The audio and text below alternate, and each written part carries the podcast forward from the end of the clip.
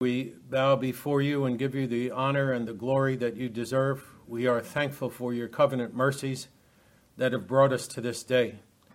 We are thankful for your covenant mercies in the Lord Jesus Christ, who took upon himself uh, flesh, who took upon himself our case as sinners before uh, your holiness, and uh, suffered and died uh, for our sins. Uh, we pray that today we might draw closer to the Lord Jesus Christ. We pray that the hymns and the prayers and your word, especially uh, by the Holy Spirit, would draw us to love our Savior more and draw closer to you.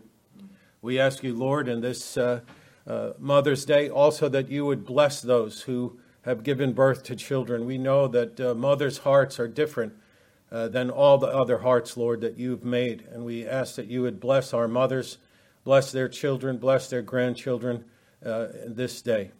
And so, our Father, we thank you for all your many mercies and kindnesses to us. In Jesus' name, amen. Our first hymn this morning is uh, hymn 143. We uh, look at Jesus. We see Jesus crowned with glory and honor. 143.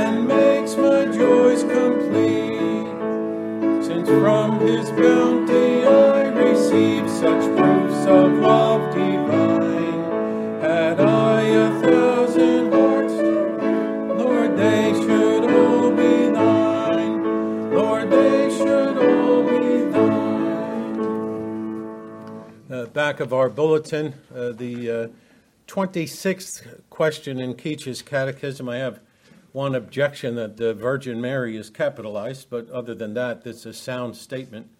How did Christ, being the Son of God, become man?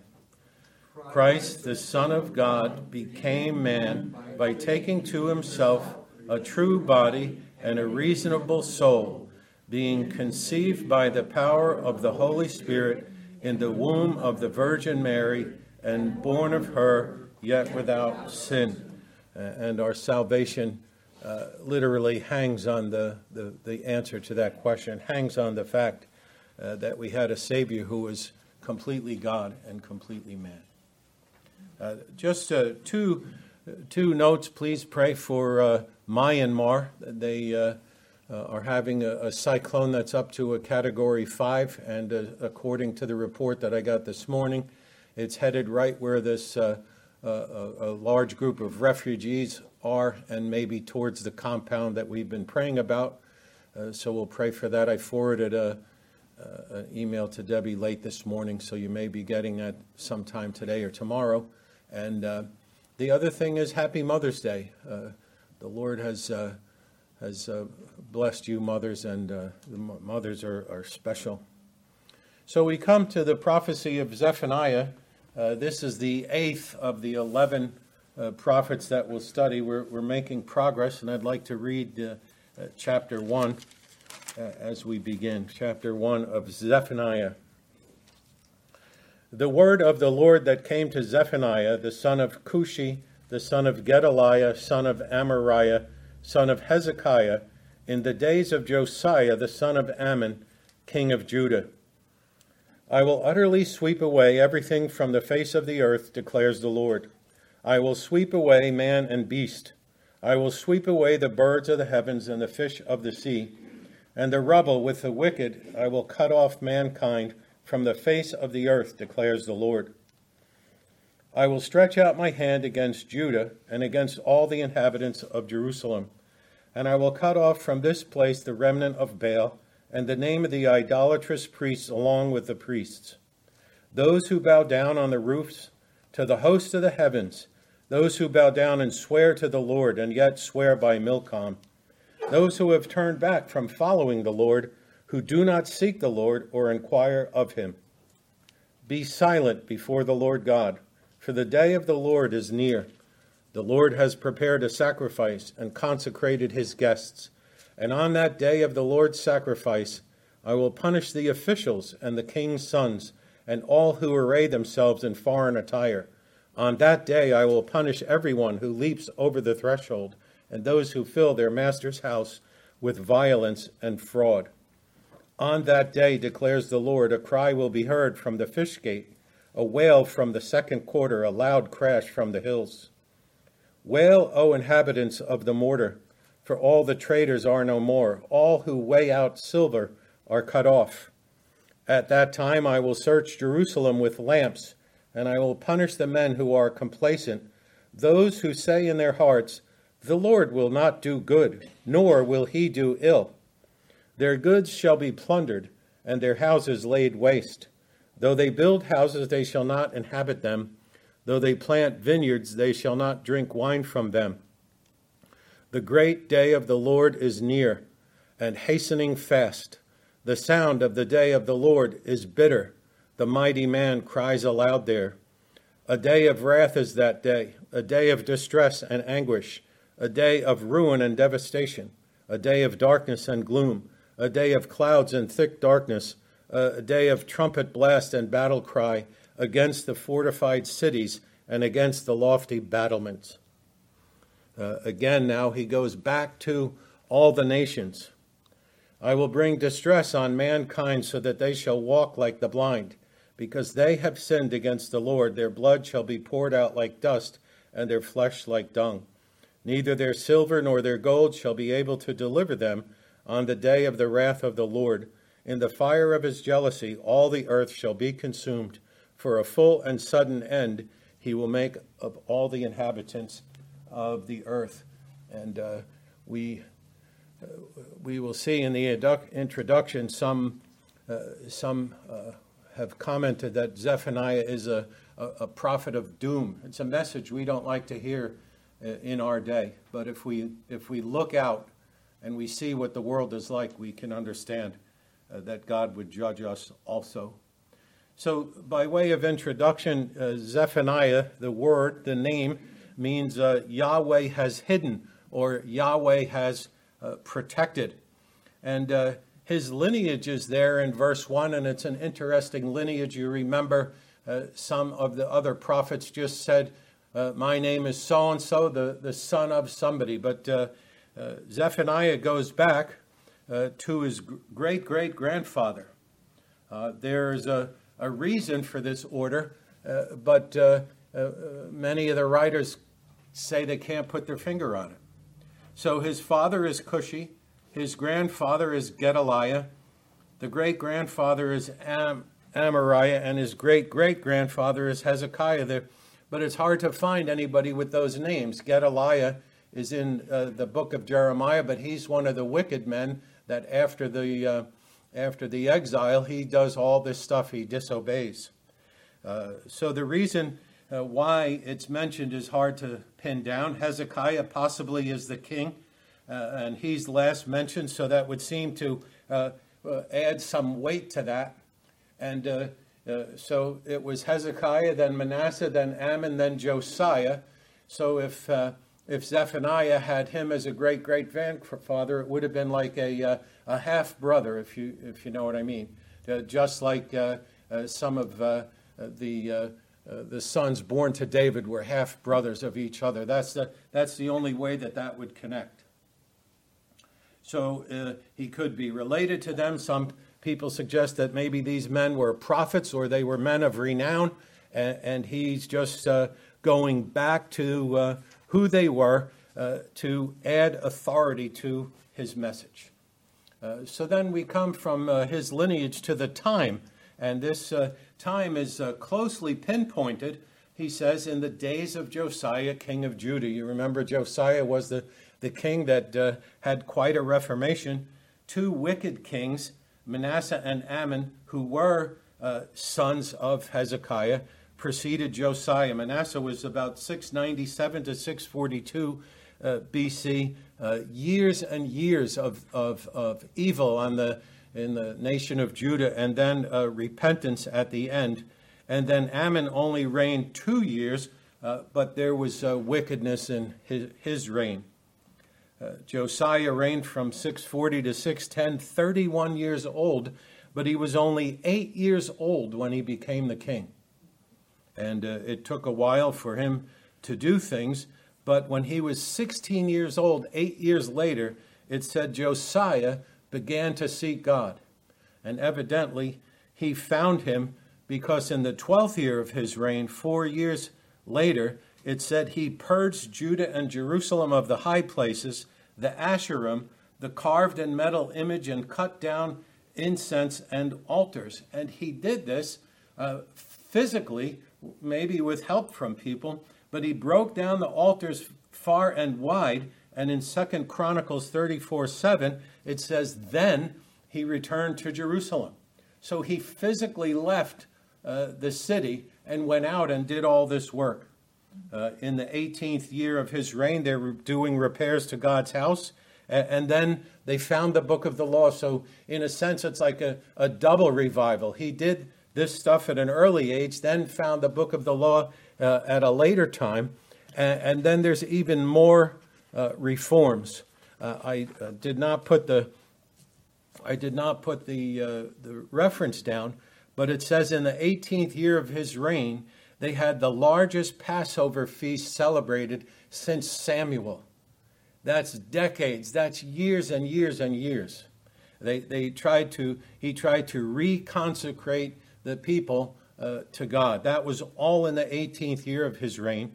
And then he, he died at 39 in a battle about 13 years later. There's, there's nothing else after this feast except the battle with Pharaoh uh, Necho or Nico, however you pronounce it. And uh, uh, Josiah is killed. He's uh, wounded. He tells his uh, men, I'm grievously wounded. Take me out of the battle. Uh, and he dies. Pharaoh Necho then laid a, a, a, heavy tribute on the land, and he made Eliakim, uh, uh, Josiah's brother, uh, the king, changed his name to Jehoiakim, and then took Jehoahaz, who became the king, to Egypt. He just got him out of the way. and then uh, Jehoiakim, the king that was left, uh, did what was evil in the sight of the Lord. They went right back to uh, evil led by the king. So you have reform led by the king. Now you had evil uh, led by the king.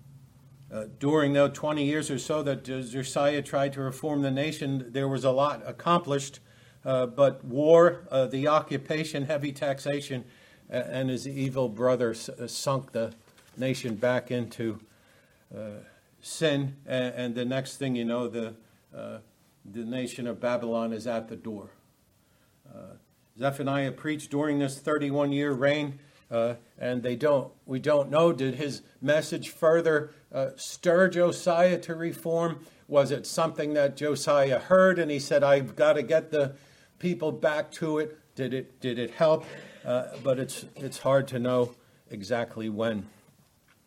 So, from his lineage and the time, we come to uh, the, the themes, and uh, the, the broadest theme uh, one that's mentioned uh, uh, a, a, lot is the day of the Lord. The, the formula, the day of the Lord, is mentioned twice, but if you notice when uh, I read, uh, words like in that day or the day, the day, the day, it just keeps coming up over and over and over.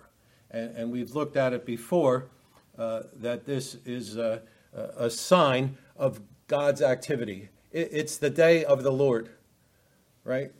It's not Mother's Day. Oh, in a week we're going to celebrate Mother's Day. That's Mother's Day. That's their day. No, this is the day of the Lord. Nobody else has control of it. Nobody else can do anything about it. It's an appointed time uh, uh by Yahweh Himself.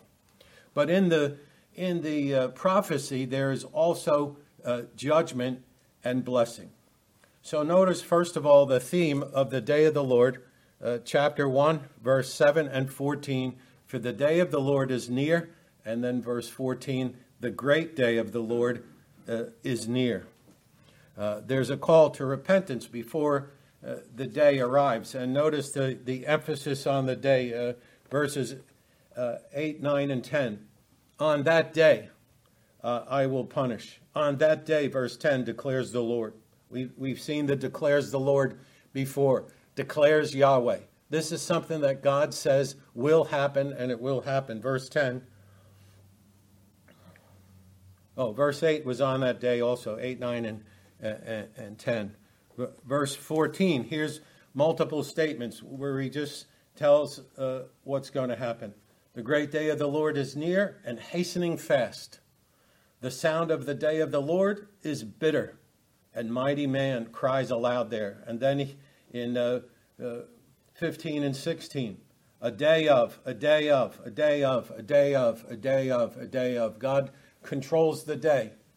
He says, This is my day, and this is what's going to happen uh, in, in those days. Uh, in chapter 2, verses 2 and 3, it's, it's a day of the anger against the Lord. And, and there, uh, Zephaniah's prophecy uh, shifts to other nations. Uh, there are repentance themes in uh, chapter 3, verse 8 for that day uh, when I rise up to seize the prey. Verse 9 of chapter 3, at that time. Verse 11 of chapter 3, on that day. Verse 18, on that day. It's the same thing, on that day and on that time. It, it's appointed. It's appointed and completely controlled uh, by God. Every on that day, every day is known uh, by Yahweh himself and, and executed according to his sovereign plans and, and his purposes. Uh, we learned uh, before that even now the day of the Lord approaches like a thief in the night, and no one knows the, the day or the hour. Uh, when we studied Joel specifically, we looked at the New Testament, and uh, in First Thessalonians, that's what Paul says. The day of the Lord is like going to be like the thief uh, in the night. So it's, a, it's incumbent on us not to try to figure out when the day of the Lord is, but to be ready for the day of the Lord because we know from this text and other texts that it is coming. It's surely coming. And we mentioned it before. What does Peter say? We should be in all holiness and godliness. Two things. Well, maybe I'll just try for holiness. No, Peter says if you picture that everything is going to be wiped out in a second, you should be holy and godly. Uh, that's what we should do. So, first of all, the day of the Lord. Secondly, uh, judgment. The majority of the judgment of the prophecy concerning uh, uh the nations, and then uh, uh, Jerusalem and Judah uh, I mentioned it before. Uh, some commentators call uh, Zephaniah a doomsayer who preaches in the darkest of terms. And uh, maybe in the reading of the first chapter, you said, Boy, this, what kind of Sunday school is this going to be? This is pretty nasty stuff. But if you, if you understand how provoked God is in that day, you can understand how provoked God is uh, in this day. His message declares comprehensive and uh, thorough uh, judgment.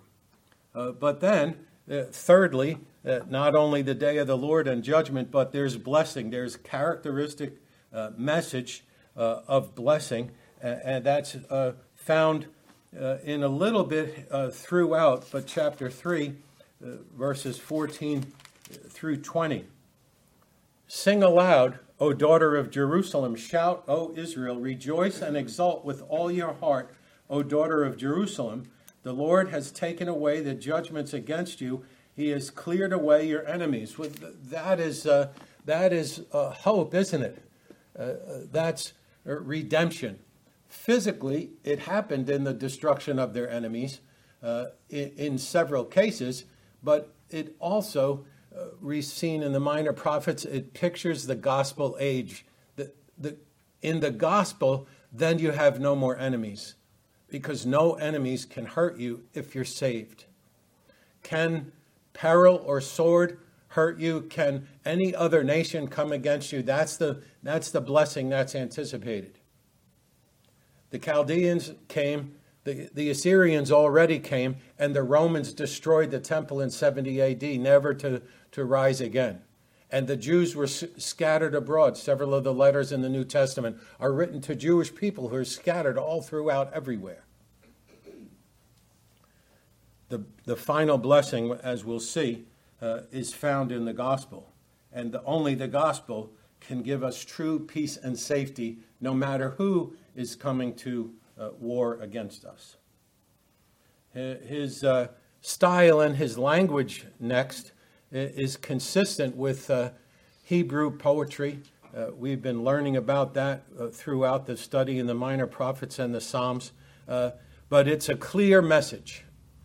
It's not that we're confused. Well, I don't understand the metaphors he's using. I don't understand what he's saying about this. No, it's a, it's a clear message. And uh, one of the study Bibles says he uses the resources of poetry to paint vivid word pictures uh, of the coming judgment. And we could almost go back to all the prophets uh, and, and see word picture after word picture and, and uh, imagery after imagery. Uh, it's interesting uh, that the question came up well, why would you preach like this in a time of revival? And uh, as I thought about that, I thought, well, this is this is the kind of preaching that that causes revivals.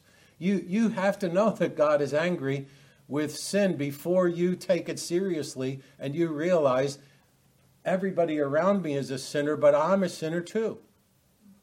Uh, I was a little surprised. Well, well, how does his preaching fit in? This is revival, revival. Well, well, this kind of preaching is an, is an impetus, and, and it's, uh, it, it's like those, uh, uh, those waves when the tide is coming in. Th- this kind of preaching is like one of those waves. It seems like it's not going to stop. That's, that's what kind. It, it seems like it swept much farther than, than the last wave.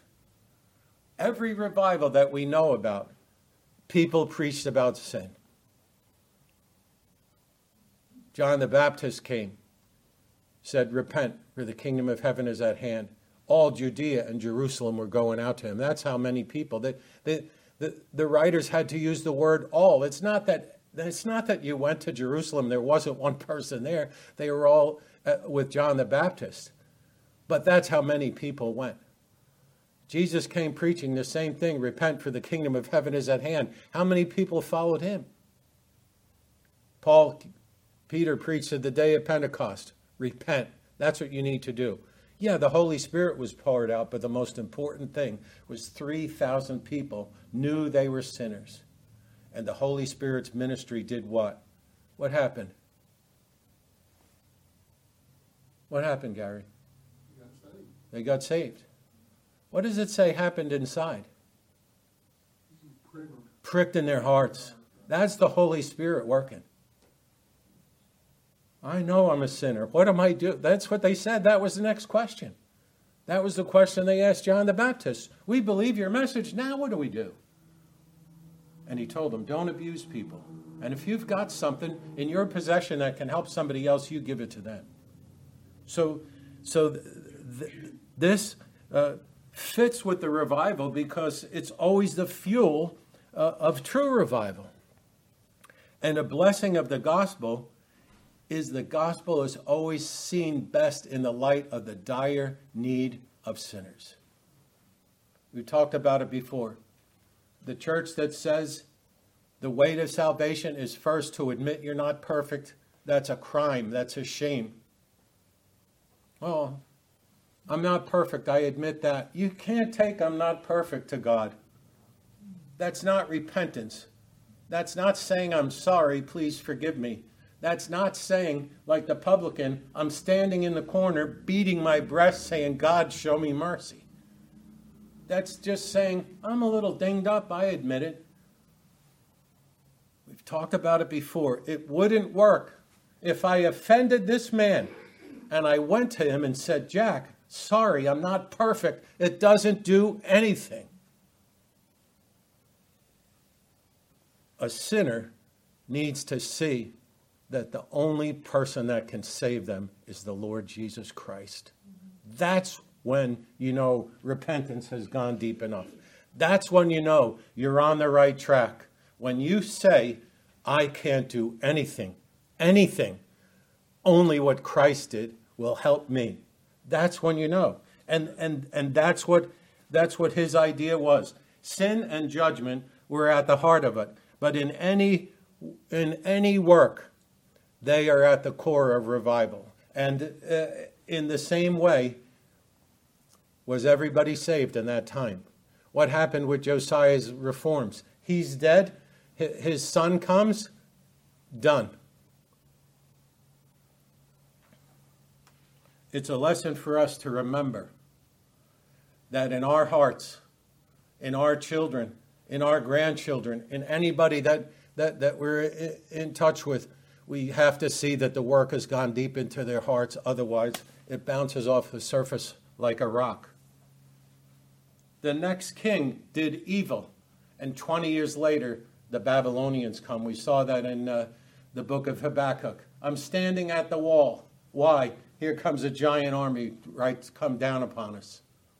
And after they're done, nothing's going to be left of Jerusalem. There was a demonstration of the necessary changes by the king Josiah. What a, what a bold thing. This young king leaves, the, leaves Jerusalem and goes out and makes sure these reforms take place. Tears down altars. Stop worshiping other gods. So that kind of reform and that kind of preaching is uh, blessed uh, by the Lord. So that's uh, that's our introduction. To, uh, uh, chapter 1, then verse 1. We discussed it in the intro, but here's a, a familiar uh, statement the word of Yahweh that came to Zephaniah. A- and that, again, shows God's sovereign choice. Who was Zephaniah? Well, we can't even figure it out. They give us, they give us three or four people he was related to, and we still can't figure it out. But, but, but here's what's important it's the word of Yahweh that came to Zephaniah, and that's the authority he preaches with. And that's the authority that he knew was, was given to him. And then he can say, declares the Lord, in that day, he can say it with confidence because God is speaking to him as a prophet. This is what I want you to say a sovereign calling, a, a sovereign choice. It's not just a formula. Oh, well, this is a formula in the prophets. No, he chose specific men to be his mouthpiece. You, remember Amos. He says, I'm not a prophet. I'm not a son of the prophet. I was just a shepherd. I dressed sycamore figs. I took figs off a tree and I, I peeled them up and I got them ready for people to eat. That's all I did. I wasn't any kind of prophet or anything like that. But all authority and obligation are required and pressed upon anyone who hears Zephaniah's message. Well, who are you to talk to us? Well, people have been saying that for, for millennium, haven't they? But Zephaniah said, No, this is the word of the Lord. It, it, it wasn't scratching his itch, itch to be a prophet and preach. There's people like that. Oh, I just want to preach. I just want to preach. He wasn't trying to tickle the ears or scratch the fancy or the itch of the people because the message is according to what God says. And uh, uh, 2 Timothy 4 t- uh, tells us that after a while, people will get tired. Zephaniah chapter 1, are you kidding? I'm tired of hearing about judgment. I'm tired of hearing about God and the, oh, the, the nasty day that's coming and what God's going to do to all these sinners. I'm tired of that. Oh, there's this guy in Texas, and he says he's pretty sure 99% of the people are, are, aren't sinners. 99% of the, the people are good, he says. Oh, that's a message I like. And, and Paul tells Timothy, these people heap to themselves teachers. They build up a pile. Oh, I like that. I like that. You'll hear all day, you're not as bad as that. You're not as bad as God tells you. Did God really tell you not to eat of that tree in the garden? That's what you hear. You hear Satan's lies. When you're told you don't have hope at all except from Jesus Christ, then you know you heard the truth. Because he's the only one that can help us. You hear anything about 99% of people are good, you, you, you're, the devil is just devil is just whispering in your ears. And Paul continues and he says they'll turn from the truth and wander off into myths. And so the uh, that is the, the introduction. It's the word of Yahweh that came to Zephaniah. And then the, the first oracle of judgment is chapter 1, verses 2 and 3. And uh, I'm, I'm, using this uh, term oracle as my organiz, organizing point. So we'll have the first oracle, second oracle, etc. It just means it's a message that's directly from God. And you remember that Paul told the Israelites, you have the oracles. You had God's word. You know in your mind what God said to you. And he's telling them you should act that way. So the first oracle of judgment in chapter 1, verses 2 and 3 is the whole earth is judged. It's uh, really a picture of Judgment Day. It's the broadest stroke that there is. I will utterly sweep away everything from the face of the earth. It's a, it's a powerful picture uh, I'll sweep away everything. But it's also used three different times. Uh, the New American Standard says, I'll, I'll remove everything. It's just going to be gone. Uh, the New King James says, I'll utterly consume, uh, with a footnote, make a complete end of. I'm just going to get it all out of there. Sweep it away, remove, ASV, utterly consume, and it's everything sweep away everything, sweep away man and beast, and sweep away birds and fish. Uh, this is a, a typical uh, prophetic message of the, the, the, the uncreation of things. And we've seen that over and over. The, the dismantling of everything that God made. He told them, You're going to go into a nation that, that's milk and honey. And they started to sin. And you remember way back when, our introduction, what did he say he's going to do? If you sin, what am I going to break down? I'm going to start breaking down the land that I gave to you. Eventually, as Second Peter says, the, the heavens and the earth will disappear with, with a great sound. There's going to be rubble or the stumbling blocks of the wicked, he says, mankind. It's the repetition for emphasis. It's a, a comprehensive activity of, of God, and there's, there's nothing left out. And, and then, uh, for certainty, God says, declares the Lord or declares Yahweh, the end of verse 2 and the end of verse 3. And it's the day of judgment, and it's God's global control over all things. And, and Barnes says correctly all other fulfillments are earnests of the final judgment. And earnest is a down payment. Any time that God judges in the earth, it's only showing us that He'll eventually judge because He is in control.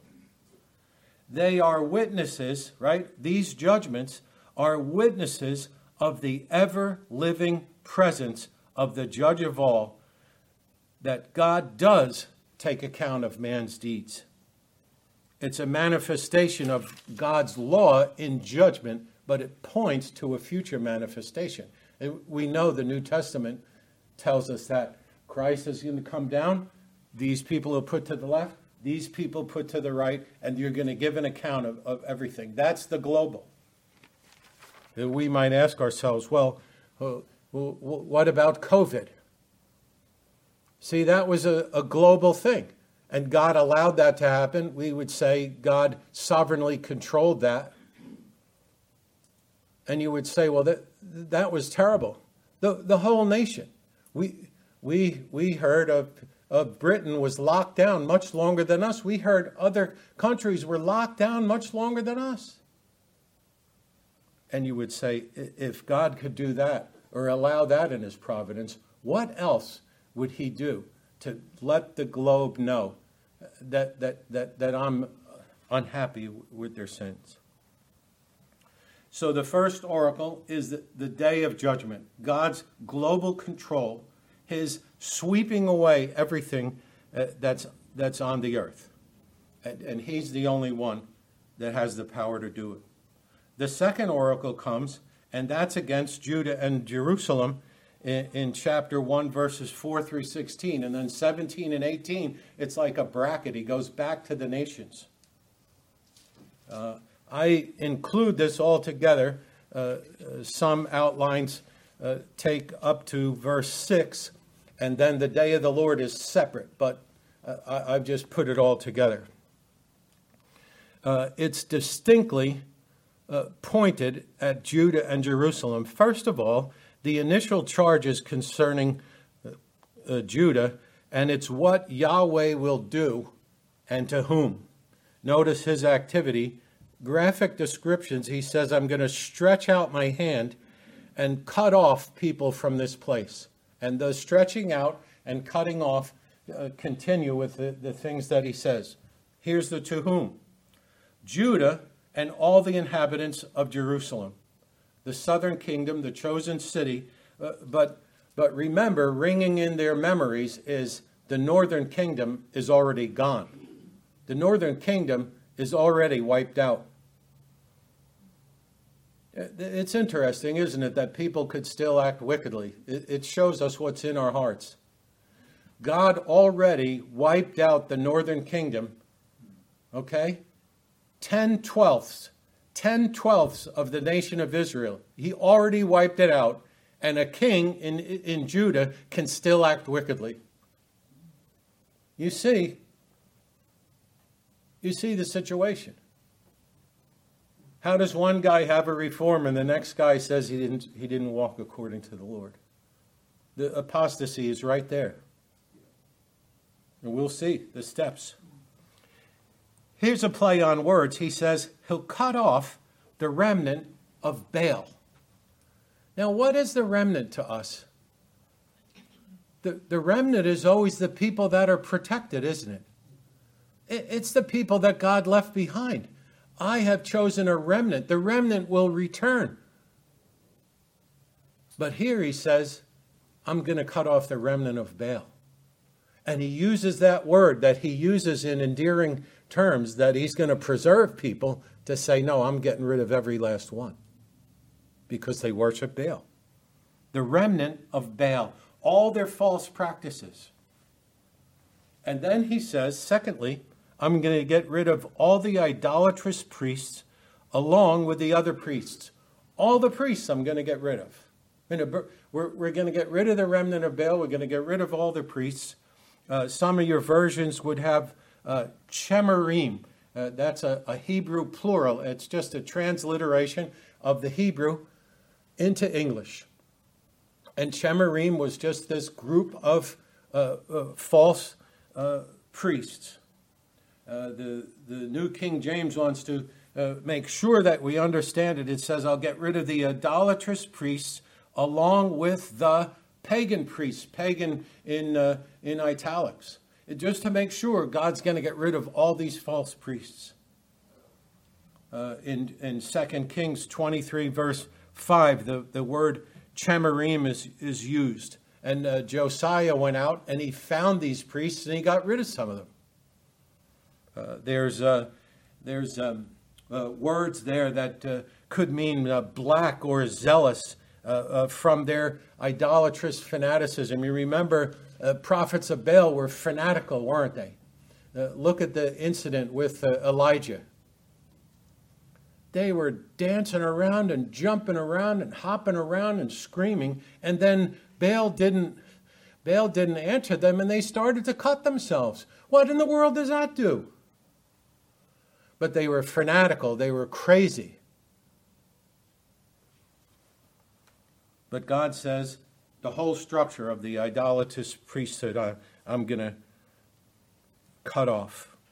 All the Chemarim.